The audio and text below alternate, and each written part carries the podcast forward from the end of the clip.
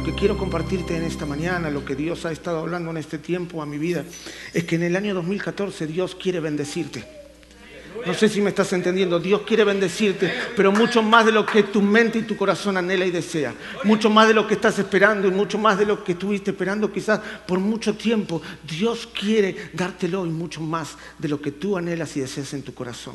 Dice la palabra de Dios en Hebreos 11.1, fe es la certeza de lo que se espera, la convicción de lo que no se ve.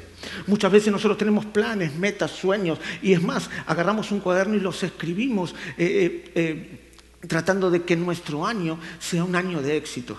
Pero cuando tú te sumerges en el río de Dios, cuando tú buscas su presencia, cuando tú estás apasionado por su palabra y estás dedicado a la oración, la presencia de Dios se manifiesta de una manera tan grande y tan gloriosa que Dios ah, te da mucho más de lo que tú le pides y entiendes en tu corazón. Fe es la certeza de lo que se espera. Yo espero algo, pero es la convicción de lo que no veo. Entonces lo que no veo es lo que Dios tiene para mí es mucho más abundante de lo que espero, es mucho más abundante de lo que sueño y es mucho más grande y más glorioso de lo que le pido.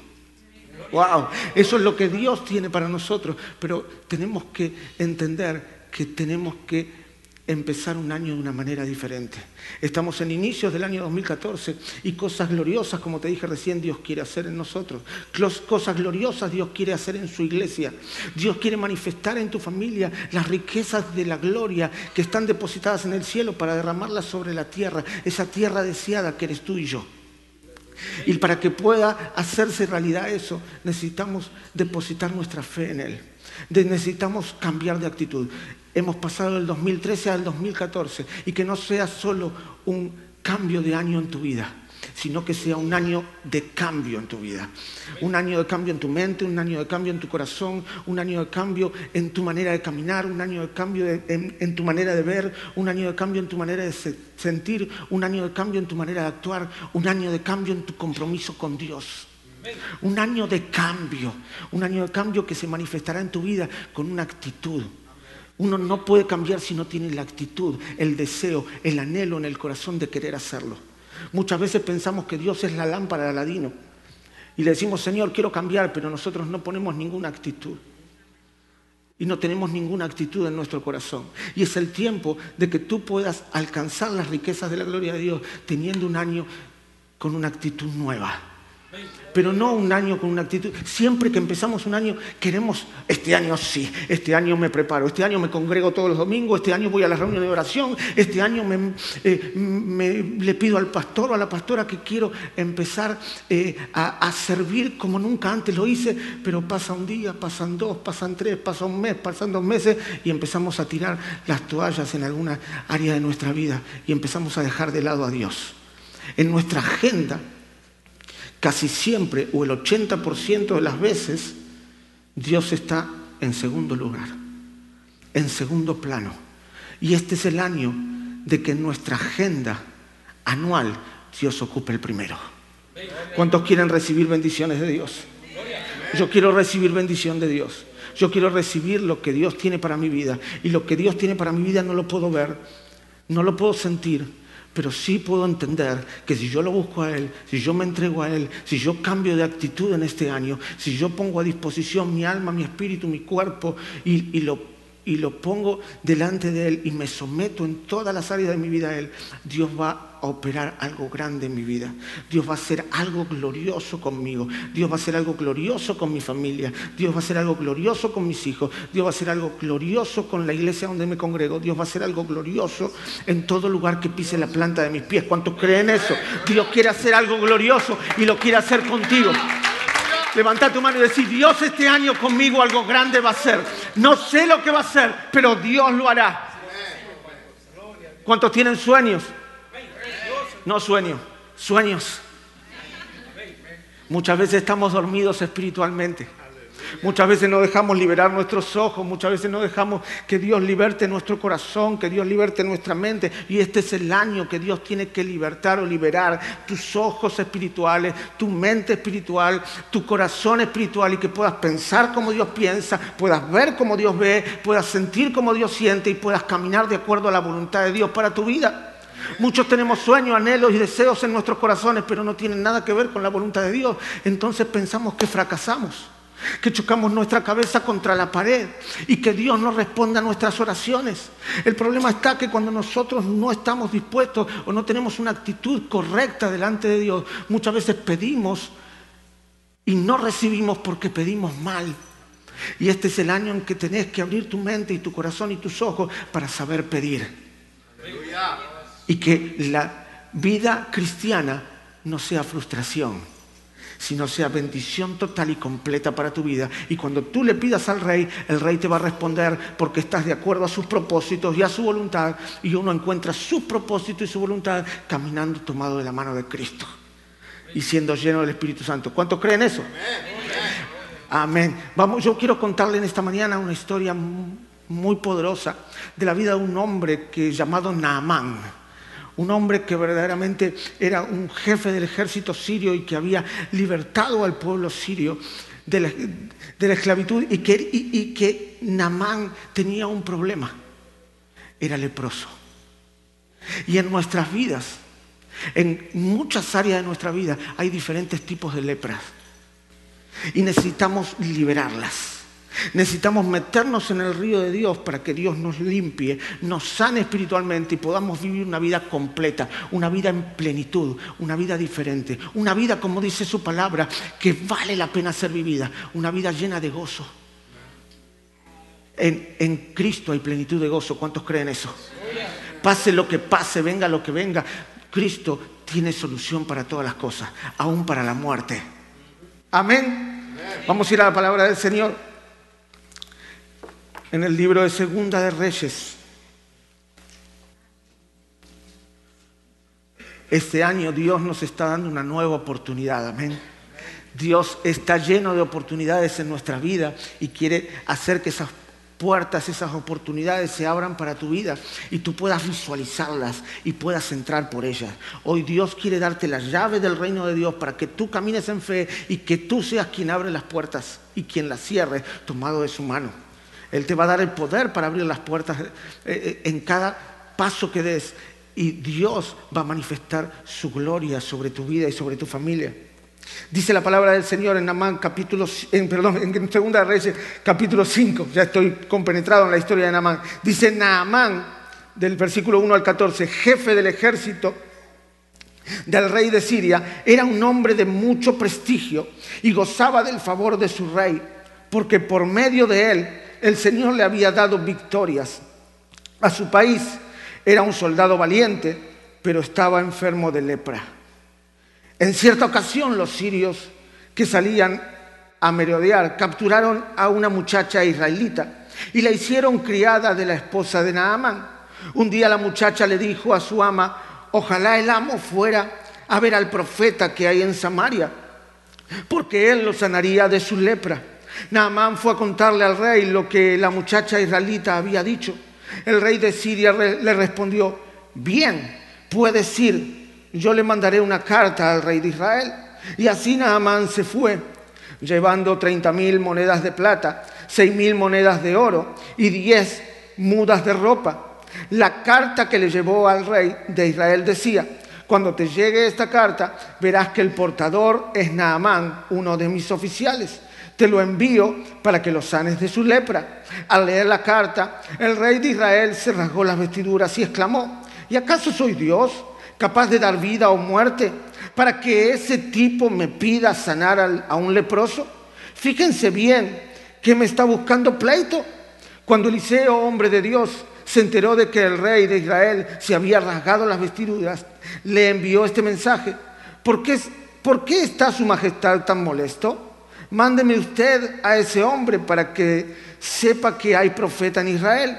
Así que Naamán con sus caballos y sus carros fue a la casa de Eliseo y se detuvo ante la puerta. Entonces Eliseo envió un mensajero a que le dijera, ve y zambúllete siete veces en el río Jordán, así tu piel sanará y quedarás limpio. Naamán se enfureció y se fue quejándose. Yo creí que el profeta saldría a recibirme personalmente para invocar el nombre del Señor, su Dios, y que con un movimiento de la mano me sanaría de la lepra. ¿Acaso los ríos de Damasco, el, Albaná y el Farfar no son mejores que toda el agua de Israel? ¿Acaso no podría zambullirme en ellos y quedar limpio? Furioso, dio media vuelta y se marchó. Entonces sus criados se le acercaron para aconsejarle, Señor, si el profeta le hubiera mandado hacer algo complicado, ¿usted no le habría hecho caso? Con más razón, si lo único que le dice a usted es que se zambulla y así quedará limpio. Así que Naamán bajó al Jordán y se sumergió siete veces y había ordenado el hombre de Dios. Y su piel se volvió como la de un niño y quedó limpio. Padre, en el nombre de Jesús, queremos darte la gloria, la alabanza y la honra a ti. Señor, que tu palabra, Señor, pueda penetrar a nuestros corazones. Señor, que tu Espíritu Santo, Señor, abra nuestras mentes, nuestros corazones, nuestros ojos, nuestra boca, y que nuestro caminar sea dirigido, Señor, a través de tu Espíritu Santo. En esta mañana, Señor, te pido que no sean mis palabras, sino tus palabras que salgan de mi boca, dirigidas por tu Espíritu. Me escondo detrás de tu cruz para que tú te glorifiques en este lugar. Gracias te damos en el nombre de Jesús. Amén y amén. Hay algo que, que me impactó de este pasaje. El versículo 1 es algo que ha tocado mucho mi corazón en este último tiempo. Dice Naamán, jefe del ejército del rey de Siria, era un hombre de mucho prestigio y gozaba del favor de su rey, porque por medio de él el Señor le había dado victorias a su país. Era un soldado, soldado valiente. Y acá está una clave, pero estaba enfermo de lepra. Pero Siempre hay un pero en nuestra vida. Siempre hay algo que nos impide ser completos. Siempre hay algo que obstruye nuestro caminar diario. Siempre hay algo que no nos deja visualizar lo que está por venir. Siempre hay algo que no nos deja eh, eh, sentir lo que Dios tiene para nuestra vida. Siempre hay algo que nos obstruye nuestro caminar en Dios. Siempre hay algo, siempre hay alguien Siempre hay algo que nos desacomoda de la voluntad de Dios, que nos saca de la voluntad de Dios. Siempre hay algo que no nos deja estar cimentados, establecidos y determinados o comprometidos en la voluntad completa de Dios. Siempre hay algo o alguien que nos está impidiendo. Y ese algo o alguien somos nosotros mismos. No es la persona que está a nuestro lado, no es eh, nuestros amigos, no son nuestros hermanos de la iglesia, no es el pastor o la pastora que no me llama por teléfono. Siempre somos nosotros mismos. Nuestro orgullo. Lo que nosotros pensamos o queremos para nuestra vida. Lo que nosotros eh, eh, queremos, cómo nosotros queremos que se hagan determinadas o algunas cosas en mi vida, en la vida de la iglesia, en nuestro caminar diario. Siempre hay algo que nos impide. El pero, las excusas pero trabajo mucho, no puedo ir al ayuno, pero trabajo, pero eh, eh, eh, mi familia no, no me acompaña. ¿Cuántos creen que la salvación es individual? ¿Y por qué muchas veces no venís a la iglesia por alguien de tu familia? Ay, perdón, no tenía que decir esto. muchas veces, ¿no? Si mi esposa no viene a la iglesia es un problema de ella, se irá al infierno, pero yo vengo a la iglesia todos los domingos. Ni un amén. Pero no importa. Es así. muchas veces, no, que mi esposo no quiere ir, no, que mi esposa no quiere ir. Es un pero. No, pero eh, mis hijos que quieren ir hoy a, mirar algún deporte o, hay algún partido de soccer o, o, de fútbol americano o de béisbol, lo que sea. No, mejor que mis hijos se queden. Tus hijos tienen que venir contigo hasta que el día que se vayan de tu casa a la iglesia. Sí, no, pero eh, Estados Unidos es diferente, pastor. Eh, usted vive en Bolivia, eh, en Bolivia o en Argentina o en México o en El Salvador, es diferente. la cultura es diferente. la última vez que estuve hemos dicho algo claro y, y, manifestamos algo claro que era de la palabra de Dios y que viene de la palabra de Dios, que cuando uno entra al reino de Dios, cuando uno entra en Cristo, ya no pertenece a ninguna cultura, pertenece a la cultura del reino de Dios. Y cuando uno pertenece a la cultura del reino de Dios, tus hijos mientras viven vivan en tu casa tienen que venir contigo a la, iglesia si eres cristiano. Ay, no, lo dejo porque me molesta. Yo te puedo, voy a contar un testimonio de Tomás, mi hijo, el más grande. Eh, eh, cuando ya tiene 17 años, hoy es baterista, sonidista. Eh, gloria a Dios por eso. Pero cuando tenía 12 o 13 años, iba a la iglesia con nosotros y se sentaba adelante, enojado. Se sentaba atrás, enojado. Siempre estaba enojado, no quería venir con nosotros a la iglesia, pero mientras vivía con nosotros venía a la iglesia. Y hoy está desde las 6 de la mañana en la iglesia haciendo sonido hasta las 10 de la noche. La palabra del Señor no vuelve vacía. La palabra del Señor no vuelve vacía. Entonces, muchas veces tenemos muchos peros en nuestra vida. Muchas, muchas confusiones trae el enemigo para que nosotros no podamos estar completos en nuestro caminar diario. Y eso es lo que le pasaba a Naamán. Era un hombre eh, reconocido, jefe del ejército sirio, con buena reputación Dios lo había usado poderosamente. Si bien en Siria eh, no era lo mismo que en Israel, que a los leprosos eh, los dejaban de lado, eh, los rechazaban y, los tenían apartados, eh, la lepra representa a, pecados que hay en nuestro interior, a cosas que hay en nuestro corazón. Y no hablo de pecados, eh, si bien eh, los pecados ante los ojos de Dios todos son iguales, no hablo de pecado de prostitución, de fornicación, de adulterio. hay cosas muchas veces en nuestra vida que no nos damos cuenta que son pecados también. Al que sabe hacer lo bueno y no lo hace, le es contado por pecado. Al que sabe que tiene que venir el domingo y no viene. Perdón, hermano. Al que sabe que tiene que venir a la reunión y no viene. Ay, no, pero estoy cansado. Es la fuerza cansado y multiplica la fuerza que no tiene ninguna, dice la palabra. No, estoy cansado, trabajé 12 horas. Usted, el brother, no sabe cómo, cómo, cómo, cómo se trabaja en Estados Unidos. Es increíble. 12 horas me tienen en las máquinas, 14 horas, y que voy para allá, y que voy para acá, y que vuelvo. Él da fuerza al cansado y multiplica la fuerza que no tiene ninguna. Tú te renuevas en Dios, no te renuevas en tu casa tomando un cafecito. No te renuevas en tu casa comiendo pan, te renuevas en la iglesia fortaleciéndote en oración y te transformas y vas agarrando un renuevo espiritual totalmente diferente. Amén. ¿Cuántos creen eso? Este es un año de cielos y puertas abiertas. Dios quiere darte la bendición completa sobre tu vida, sobre tu familia, sobre tu economía, sobre tu salud. Dios quiere bendecirte completamente, pero para poder recibir la bendición completamente tienes que determinar a cambiar de actitud. Y si tú estás cansado o cansada, tienes que venir a congregarte. Si tú estás cansado o cansado, tienes que venir a, honrar a Dios. Si tú estás cansado o cansada, tienes que estar dispuesto a servirle. ¡Wow! Dios tiene cosas gloriosas. El pero, la excusa es un derivado de la mentira. ¿Mm? La excusa es un derivado de la mentira. los seres humanos somos llenos de excusas. ¿O no?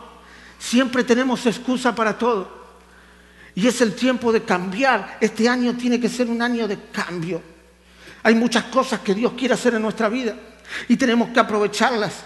Dios quiere darnos oportunidad de abrir nuestros ojos y que podamos liberar nuestros ojos y poder ver lo que Dios tiene para nuestra vida y lo que Él quiere hacer con nuestra vida. más no podía ir solo a Israel, necesitaba el permiso y el respaldo del rey para poder ser sano de su lepra. Entonces fue hasta el rey y le dijo, necesito, Señor, ir hasta Israel. Y el rey le escribió una carta y lo mandó al pueblo de Israel. Entonces tuvo que abrir su boca. Lo, tuvo que abrir su boca ante el rey. Reconoció que tenía un problema. Reconoció que había algo que lo estaba molestando en su vida. Y era que tenía una enfermedad de lepra. La lepra era una enfermedad que te llevaba a la muerte en aquel entonces. Era una enfermedad donde te rechazaba la gente y era una enfermedad que representa en el día de hoy al pecado. La lepra te llevaba a la muerte física, pero hoy la lepra te lleva a la muerte espiritual. Las excusas te llevan a la muerte espiritual. Y cuanto más nos excusamos, menos nos congregamos. Cuanto más nos excusamos, menos vamos a buscar oración. Es increíble. Si hoy viene Hilson a Longview, ¿sí? Miles y miles de jóvenes, yo también con mi hijo, voy a estar en el recital de Hilson, pero los miércoles o jueves de estudio bíblico hay cuatro personas. Es increíble. Si hay recital de Hilson en Longview, van todos. Pero si hay reunión de oración a, las 6 de la mañana, vienen cuatro. y la oración es lo que desata el poder de Dios, no Hilson. no tengo nada contra Hilson. ¿ah? Me encanta Hilson. ¿sí? Me encanta la alabanza, me encanta la oración. Pero tienes que alabarlo a Dios en tu casa, tienes que alabarlo y adorarlo en la iglesia, tienes que buscar y poner en primer lugar a Dios para que lo demás sea añadido en tu vida. Nosotros queremos las añadiduras de Dios, pero no queremos el compromiso con Dios y necesitamos cambiar la actitud. Necesitamos cambiar la actitud para ver la gloria, para ver las bendiciones de Dios sobre nuestra vida. Por eso necesitamos abrir nuestros ojos. Lo primero que, quiero compartir, Dios quiere darte la oportunidad en este día de que abras tus, perdón, tus oídos. Una israelita cautiva fue la que le habló a Naamán. Y Naamán, la criada de Naamán le dijo, ve a visitar al profeta. Y Naamán fue a visitar al profeta. Pero como muchas veces pasó o nos pasa en nuestras vidas, Naamán cuando llega a Israel, el profeta no sale al encuentro, sino que manda a un criado para que le diga que se vaya a lavar siete veces al río Jordán. Y el profeta se enorgulleció, se enojó, el orgullo le entró a su corazón.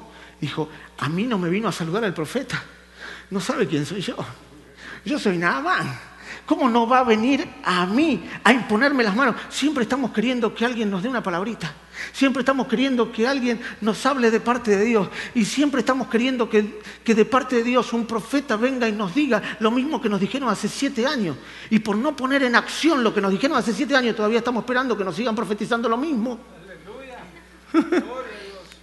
y estamos permanentemente esperando que Dios nos confirme cuando Dios ya te soltó la palabra. La criada le soltó la palabra que iba a ser sano. Él se acercó hasta donde estaba Naamán. Y como Naamán no salió y un criado le dijo que vaya a zambullirse siete veces al río, dijo, nah, yo me vuelvo. ¿Para qué? Esto no es para mí. Como muchas veces venimos, no, esto no es para mí. Orar a las seis de la mañana, esto no es para mí. Servirle a Dios no es para mí. Yo estoy solamente para ir a escuchar los domingos. Con escuchar los domingos está bien. Quiero decirte algo. Yo no quiero decirte que no vas a ser salvo porque vengas los domingos a la iglesia. Gloria al Señor porque abriste tu corazón a Cristo y vas a ser salvo por ello. Pero lo que sí tengo para decirte es que no vas a entrar nunca en el propósito de Dios. Sentado en una silla nunca vas a entrar en el propósito que Dios tiene en tu vida, porque tu mente, tus ojos, tu corazón no han sido liberados, no han sido sanados espiritualmente. Cuando tus ojos, tu corazón, tu mente y tu cuerpo son liberados, tú entras en el propósito. Y tú empiezas a conocer los planes de Dios. Y empiezas a vivir de acuerdo a lo que Dios tiene para tu vida. El pero de decir, no, yo así estoy bien, hermano. Ese es un pero y una excusa. Porque Dios con cada uno tiene un propósito. Y cada uno de nosotros somos únicos y especiales para el Rey de Reyes y el, Señor de Señores. Y si tú no entiendes que eres único y especial, nunca vas a entrar en el propósito de Dios. Lo que yo no puedas, no haga por mi excusa, ningún otro lo va a hacer. Y lo que tú no hagas por tus excusas, no hay otro que lo hará. Porque a ti Dios te hizo único y especial. Y si tú no te da la gana hacerlo, no va a haber otro quien lo haga. Dios podrá poner a otro con otras actitudes, con otros pensamientos, con otra manera de vivir, pero no va a ser lo mismo que tú. Y tú has sido establecido en el reino de Dios para que se cumpla el propósito en ti. Entonces tienes que ser liberado de tus oídos. para empezar a escuchar lo que Dios tiene para ti. Naamán por un momento se rebeló y dijo, yo me vuelvo para Siria. Y, cuando, y me vuelvo para Siria y ¿no es mejor los ríos que hay en Siria que los ríos que hay en Israel? ¿No son iguales? ¿Acaso es mejor el río Jordán? Y muchas veces pasa en nuestra vida lo mismo. ¿Acaso no es mejor como estoy? Yo sí estoy bien, brother. Cuando uno cada vez se mete en las cosas de Dios, vienen problemas, vienen situaciones difíciles, vienen circunstancias adversas. Mejor estoy bien haciendo lo que hago hasta ahora y, está bien. Pero el problema es que los problemas que tienen los que están así como los que se sumergen en el río de Dios, los dos tienen los mismos problemas, pero el final es diferente. Porque el final termina con solución. El final termina con respuesta de Dios. El final termina con, alcanzar el propósito de Dios para nuestra vida y entender que el único que puede sacarnos de cualquier circunstancia y cualquier situación es Dios y no nosotros mismos. Si Naamán se hubiera zambullido en los ríos de Siria, él hubiera dicho, yo lo hice pero necesitó de, la, necesitó de, una palabra profética para ir a zambullirse al río de Dios. En el río Jordán, donde el profeta de Dios le había dicho que lo haga. Entonces necesitamos liberar nuestros oídos, necesitamos liberar nuestra boca para reconocer lo que nos está pasando a nosotros. ¿Cuál es la excusa que nosotros tenemos para no servirle, para no honrarle, para no glorificarle con nuestro accionar diario? Lo tercero es, para aprovechar las oportunidades que Dios tiene para nuestra vida, tenemos que abrir nuestra mente. Elixeo actuó de una forma extraña para Naamán. Y cuando Naamán vio que el criado de Eliseo era el que había salido a hablar con él y no Eliseo en persona, su mente se llenó de argumentos negativos. En nuestra vida nos llenamos de muchos argumentos negativos cuando no es quien esperamos el que nos va a hablar de parte de Dios. Dios envió una criada para hablarle a, Naamán uno, tiene que tener los ojos, la mente y el corazón dispuestos a entender quién puede hablarte de parte de Dios. Y una puerta o una piedra puede hablarte de parte de Dios. Las piedras pueden hablar de parte de Dios. Un criado puede hablarte de parte de Dios. Ah, por este que me va a hablar. Viene, uh, hoy uno nuevo y levantó, levantó su mano para aceptar a Cristo y viene y dice, hermano, Mañana se te va a abrir una puerta de trabajo. ¿Qué me va a decir este? La primera vez que viene a la iglesia me va a decir algo a mí. Que hace 25 años que vengo a la iglesia. No. No, no me puede decir nada. ¿Qué me va a hablar de parte de Dios si ni siquiera sabe qué dice eh, Filipenses 4:13, que es uno de los versículos más conocidos? Todo lo puedo en Cristo. Ni sabe y me va a hablar de parte de Dios. ¿No nos pasa eso? Hay muchos cristianos que crecen en la iglesia, pero nunca maduran. Crecen, crecen, crecen, crecen en edad. Tienen 70 años y siguen viniendo a la iglesia, pero nunca maduraron. Y siempre están esperando que el pastor, a mí no sé acá, pastores, pero en Bolivia, ay, si no me llama el pastor. Eh, el otro día, una hermana de la iglesia, escuchen esto, hace un año que no viene a la iglesia. Un año. Tuvo problemas en el matrimonio, que tuvo estar con problemas en la economía. Pastor, me escribe, ¿cómo está? Dios lo bendiga. Hola, hermana, ¿cómo le va? Tanto tiempo. Eh, ¿qué, le pasó? ¿Desapareció de la iglesia? Sí, no estamos bien en mi matrimonio, no estamos bien en la economía. Tengo que hablar con usted. Bueno, hermana, pero yo voy a volver a, a, Bolivia eh, eh, a mediados de marzo recién. ¿Por qué no habla con los pastores que han quedado a cargo? Eh, no, yo tengo confianza con usted, en hablar con usted. ¿Va a quedar con la lepra tres meses? ¿Va a quedar con el problema dos meses más, tres meses más, hasta que lleguen los pastores?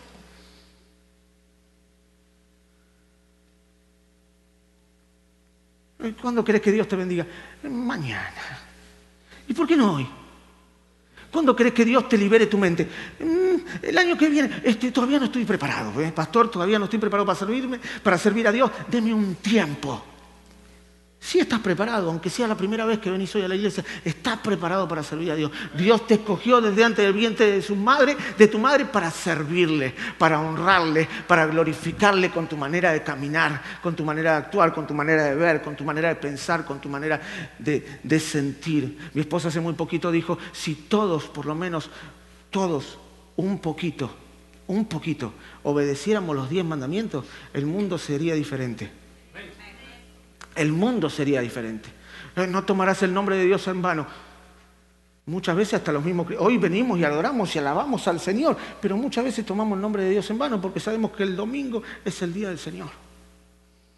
Y muchas veces no... Perdona que te diga esto de congregarte, pero la Biblia dice no dejéis de congregarte, como algunos tienen por costumbre. Algunos significan los, los que tienen excusa, los peros, los impíos. Porque el que conoce a Cristo sabe que el domingo tiene que venir a la iglesia. Sabe que aquí está la bendición. Sabe que el congregarse, el servirle, el honrarle con todo su ser, trae bendición para nuestras vidas. Y eso es lo que necesitamos entender. ¿Cuánto que no hay mucho aplauso hoy? No, porque es una palabra de exhortación. ¿Eh? No hay mucho. A mí me encanta. Hay eh, mi pastor decía, eh, Fabio, cuando vos vayas a predicar, si te aplauden mucho, duda. Pues te vas a sentir como un payaso. Si se ríen mucho, lo mismo. Y si no hablan tanto, glorifica al Señor porque esta palabra es dura y está penetrando al corazón. ¿Eh? ¿Sí? Dale un aplauso al Señor. ¿Sí? Aleluya. Dios es bueno y poderoso. Es que yo, lo que quiero de parte de Dios es que puedas entender que este año Dios quiere bendecirte. Este año Dios desde el cielo va a derramar muchísimas oportunidades, pero a quienes le honran, a quienes le obedecen, a quienes se sujetan y se someten al propósito de Dios, al que diezma todos los domingos o todos los meses. No puedo hablar de diezma. Al que, ¿sí? Si diezmas el primer mes del año y después no diezmas durante todos los meses y volver a fin de año, Señor, vengo a diezmarte de nuevo. Eso no es fidelidad. ¿Robará el hombre a Dios? Hay lepra también en eso. ¿eh? Las manos mágicas. Le decimos a los que, en, Argentina, a los ladrones. Y, cuando uno se queda con, con lo que es de Dios, le está robando a Dios porque ese dinero es de Dios. No es tuyo. Y ahí está la provisión del sustento para este año. Ahí está la provisión de que las ventanas del cielo se abrirán y sobreabundará en tu vida y en la vida de tu familia. Y cuando uno es fiel, yo te puedo garantizar, yo me costó serle fiel a Dios en los diezmos. Y cómo el diablo es de astuto. Cuando empecé a diezmar, hace 20 años atrás, tuvimos que sacar eh, eh, eh, el carro de un garage que nos salía 120 dólares por mes en Argentina. Entonces, ese era el diezmo, pero teníamos que sacar el auto del garage porque si no nos, en el primer momento que conocíamos la ley del diezmo, no nos alcanzaba. Entonces dijimos, saquemos el carro y lo dejamos en la puerta de nuestra casa y con ese dinero diezmamos. Entonces el primer mes sacamos el carro el primer día, perdón, el domingo, y diezmamos. Y al otro día que diezmamos, nos robaron la radio, los parlantes y no sé qué otra cosa más. Nos dejaron el, carro todo destruido. El diablo es como para decir, no diezmes más, mira lo que te pasó. Pero fuimos fieles en los diezmos durante 20 años. Y muchas veces creemos que diezmamos ya mañana Dios nos tiene que prosperar. Y como no me prospero mañana, el mes siguiente no diezmo. Se ríe mucho, ¿no? El mes siguiente no digamos. Pero Dios quiere una fidelidad de parte tuya. Y cuando tú eres fiel, quizás hoy no veas la ventana de los cielos abiertas, pero el día de mañana la vas a ver abierta. Mi hijo Valentín me decía, papá, cuando jugabas al fútbol y ganabas mucho dinero, nunca visitamos Estados Unidos, nunca fuimos a otro país, nunca fuimos... Y ahora que sos pastor, vamos a Estados Unidos. ¿No es mejor servir al rey? Pateando pelota no conocíamos Estados Unidos. Y sirviendo a Dios lo pudimos conocer. pudimos venir con nuestra familia. Dios tiene cosas sobrenaturales para nosotros, pero lo bueno es poder ser libre. ¿Cuántos quieren ser libres? ¿Cuántos quieren obedecer a Dios? ¿Cuántos quieren someterse a Dios? Entonces necesitamos abrir nuestra mente. Mira lo que dijo Namán, este tipo es un maleducado. Él no sabe quién soy yo y la importancia que tengo. Este profeta es un orgulloso y me está ignorando, no me da importancia. Y Dios se mueve como quiere. Y Dios hace lo que quiere. Y lo que necesitamos es liberar nuestra mente para poder dejar actuar a Dios. Y que Dios haga con mi vida lo que Él le plazca hacer porque la mejor, lo mejor que hay para mí, lo mejor que hay para mi familia es que Dios tome el control de mi vida y de mi familia y de todo lo que emprendo. Amén. Lo cuarto, son 25, ¿está bien? ¿Tenemos tiempo? Amén. No, no, ya, ya quedan pocas. Eh, lo cuarto es, aprovechar la oportunidad de abrir nuestro corazón. Naamán no solo tuvo que abrir su mente, sus ojos y sus oídos, tuvo que abrir su corazón y humillarse. Un hombre acostumbrado a dar órdenes, órdenes ahora tenía que obedecer a un criado delante de todos sus soldados. Y la Biblia nos enseña que el que se enaltece será humillado, el que se humilla será enaltecido. Y Dios resiste a los soberbios y da gracia al humilde. El poder de la gracia de Dios hace que tu vida suba de nivel. El poder de la gracia de Dios hace que tu vida y mi vida puedan caer en gracia delante de, Dios, delante de Dios y delante de los hombres para poder recibir los milagros que tiene cada día Dios para nuestra vida. Cada día de nuestra vida es un milagro. Cada día de nuestra vida Dios tiene preparado algo para nosotros. Lo que nosotros necesitamos es estar atentos y despertar a lo que Dios tiene para cada día de nuestra vida. Amén. El quinto, la dureza del corazón de Namán casi le cierra la puerta de recibir lo que Dios tenía para su vida. La dureza del corazón muchas veces nos cierra las puertas de poder recibir lo que Dios quiere hacer con nosotros, de lo que Dios tiene para nosotros y lo que Dios quiere que conquistemos nosotros. La vida de un cristiano es una constante conquista.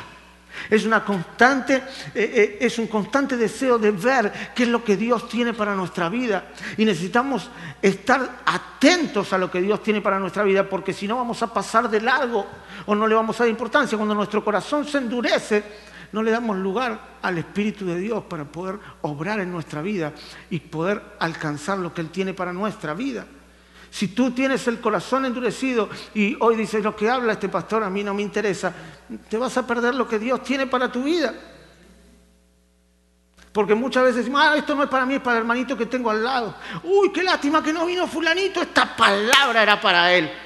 No era para él, es para vos. Uy, qué lástima. Si hay una historia que ah, fulanito no vino, era para él. O no, menganito no vino, era para ella.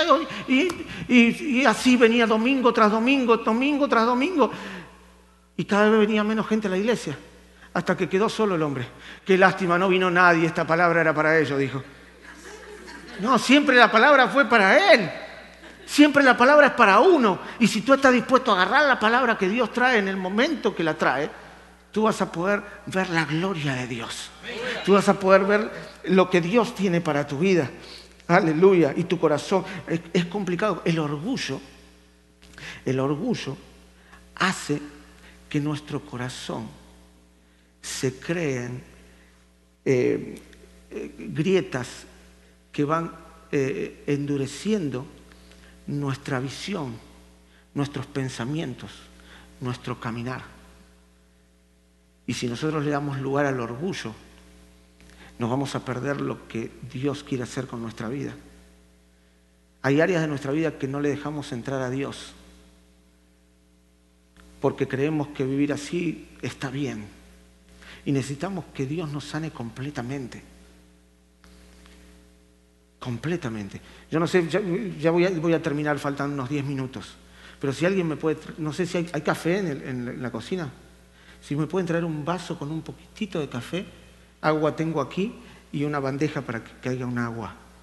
Que quiero hacer una representación. Si alguien lo puede hacer, lo hacemos. Si no, no importa. ¿eh? Si no, no importa. Perdón que no se lo pedí antes, pastor.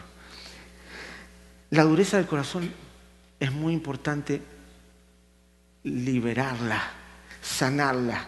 Dios vino, para, Dios vino a este mundo a través de Jesucristo para traernos la salvación, pero vino para traernos la sanidad espiritual.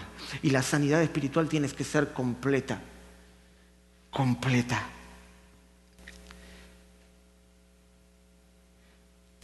¿Cuántos quieren que Dios le abra puertas este año?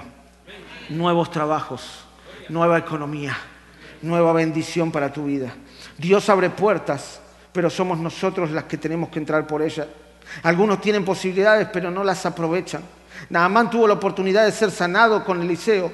Él no lo buscó, fue Dios quien le dio la chance, la oportunidad. Naamán estuvo a punto de volverse a su país por causa de su orgullo y desobediencia, pero sus propios siervos lo llamaron a reflexionar, lo llamaron a volverse en sí. Siempre habrá alguien que, quiere, que te trae una palabra para hacerte reflexionar. Siempre habrá alguien que te traiga una palabra para poder volver. No está bien. Hay algo que me encantó, que me dijo un pastor amigo y me encantó de Estados Unidos en Florida. Eh, eh, eh, me dijo, muchas veces los cristianos somos, yo lo represento con el GPS, con el GPS. ¿sí? nosotros vamos con el GPS. A mí hay algo que me molesta mucho, es la voz de la gallega que habla en el GPS.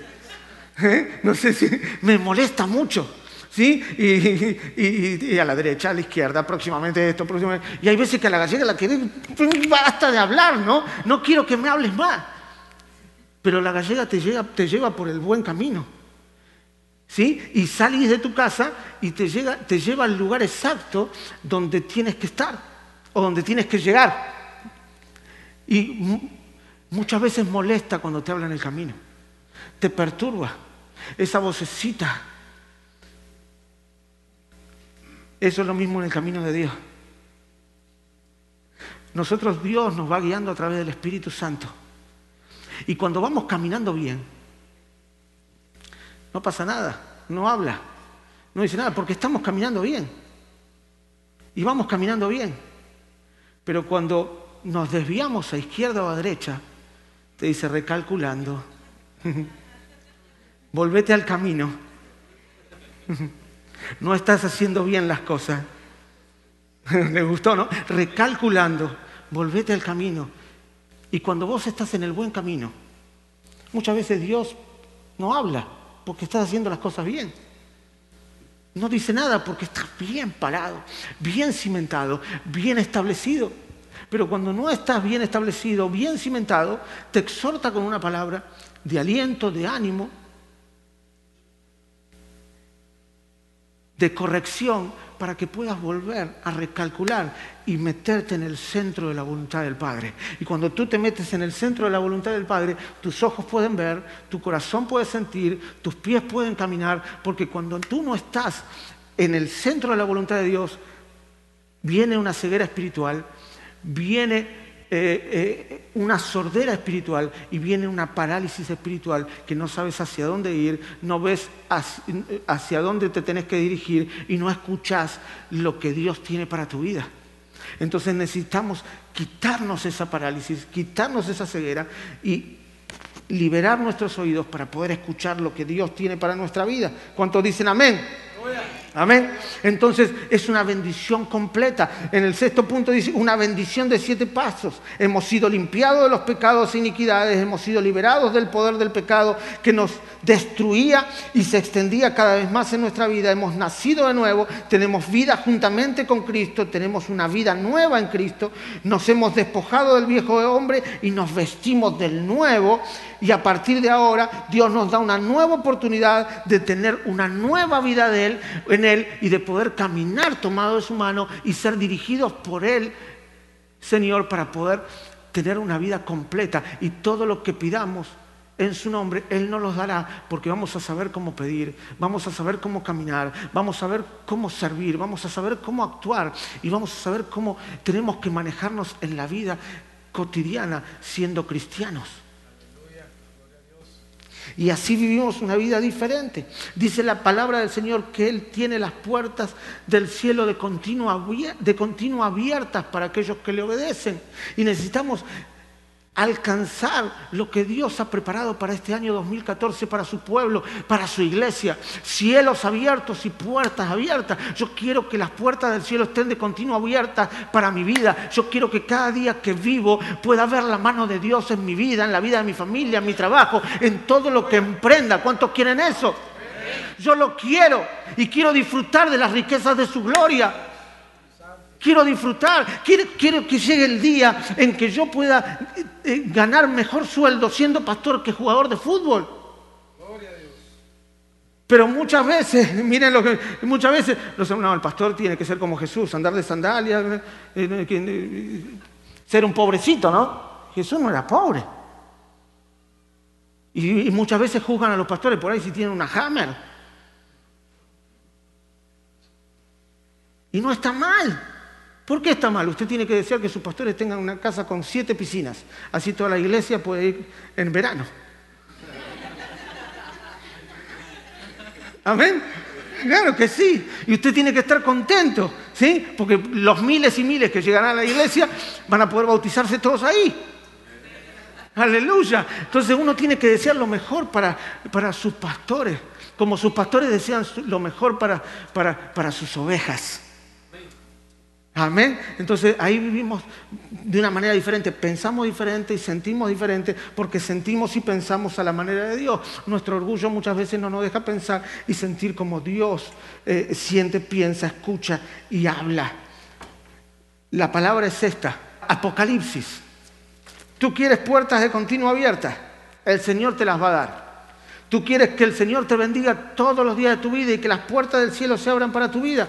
El Señor te lo va a dar. Este año es el, año de puertas abiertas y cielo abierto, pero tienes que limpiar tu corazón, tu mente, tus ojos y tus oídos y todo tu ser para poder vivir de acuerdo a la voluntad de Dios. Mira lo que dice Apocalipsis 3. Y estas palabras para la iglesia y para cada uno de ustedes. Apocalipsis 3, 7 y 8. Dice así, escribe al ángel de la iglesia de Filadelfia, esto dice el santo, el verdadero, el que tiene la llave de David, el que abre y nadie puede cerrar, el que cierra y nadie puede abrir. Conozco tus obras. Mira que delante de ti he dejado una puerta abierta que nadie puede cerrar. Y aunque tienes pocas fuerzas, has guardado mi palabra y no has negado mi nombre. ¿Cuántos quieren puertas abiertas del cielo para este año 2014? El Señor, a partir de hoy, tiene que decir, yo conozco tus obras. Y aquí he puesto delante de ti una puerta abierta, la cual nadie puede cerrar. Dios te da la autoridad para que esa puerta se abra pero cada vez que se abre la puerta, o que esté de continuo abierta, pero para que la puerta del cielo esté abierta de continuo, el Señor te va a decir, yo conozco tus obras. He aquí una puerta abierta la cual nadie puede cerrar. Y en el año 2013 pasaste por problemas, por dificultades, por adversidades, por problemas de salud, de economía, pero no has negado mi nombre y has guardado mi palabra. Entonces, como conozco tus obras, en el 2014 te voy a bendecir. En el 2014 las puertas del cielo se van a abrir y nunca se van a cerrar. Yo hoy te entrego la llave que le entregué a David, después se la entregué a Jesús y te la entrego a ti para que camines en fe. Con los ojos quizás ciegos, pero entendiendo que fe es la certeza de lo que se espera, la convicción de lo que no veo. Entonces yo lo que no veo lo persigo porque viene de parte de Dios. Y lo que persigo de parte de Dios es mucho más de lo que espero y entiendo y es mucho más poderoso y más grande, porque Dios es maravillosamente grande para que derramar sobre nosotros bendiciones sobreabundantes. Yo conozco tus obras, te va a decir Dios. Así que camina porque las puertas estarán de continua abiertas. La llave la tienes tú. La llave la tienes tú. Yo no sé si me van a ver. A ver, ¿cómo hago aquí? Este vaso representa nuestra vida.